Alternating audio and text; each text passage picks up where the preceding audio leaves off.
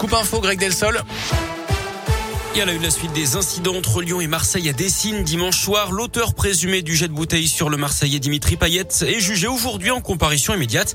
Le match avait été arrêté au bout de cinq minutes et n'avait pas repris. Après le joueur de l'OM, le syndicat des joueurs professionnels, l'UNFP, a annoncé hier qu'il allait porter plainte également contre le suspect. Une réunion a lieu aujourd'hui entre le ministre de l'Intérieur Gérald Darmanin, celle des Sports Roxana Maracineanu et les instances du foot français. Le thème, ce sera bien sûr la sécurité dans les stades.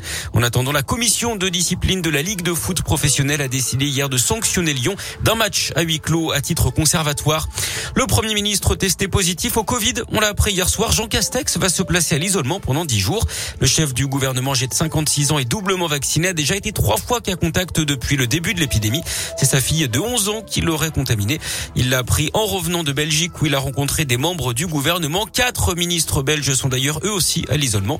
Emmanuel Macron mais aussi le ministre de l'économie Bruno Le Maire ou la ministre ministre de la Culture, Roselyne Bachelot, avait également contracté le virus ces derniers mois. En parlant de l'épidémie, le Conseil scientifique a fait part de ses préconisations concernant la cinquième vague, avec notamment la possibilité d'étendre la troisième dose de rappel à tous les adultes six mois après la vaccination.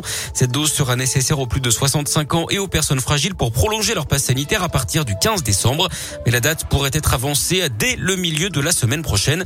Ça pourrait être annoncé en Conseil de défense demain.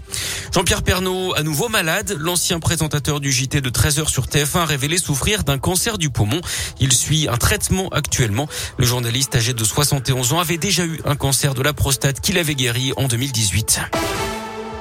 Dans la région, 188 moutons sauvés. Dans l'un, ils ont été récupérés au début du mois par des militants de la SPA et d'une association de protection de la nature.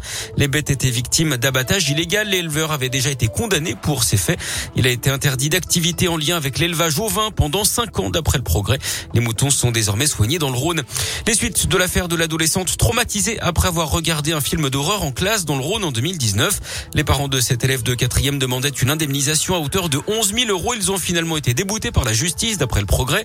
Justice qui estimait qu'aucune faute de nature à engager l'État n'avait été commise. On en sait plus sur le protocole qui sera mis en place au sein des stations de ski cet hiver. Les remontées mécaniques seront bien ouvertes, mais le port du masque sera obligatoire, tout comme dans les films d'attente, c'est dès l'âge de 11 ans. Par ailleurs, le pass sanitaire sera exigé à partir de 12 ans dès que le taux d'incidence dépassera les 200 cas pour 100 000 habitants.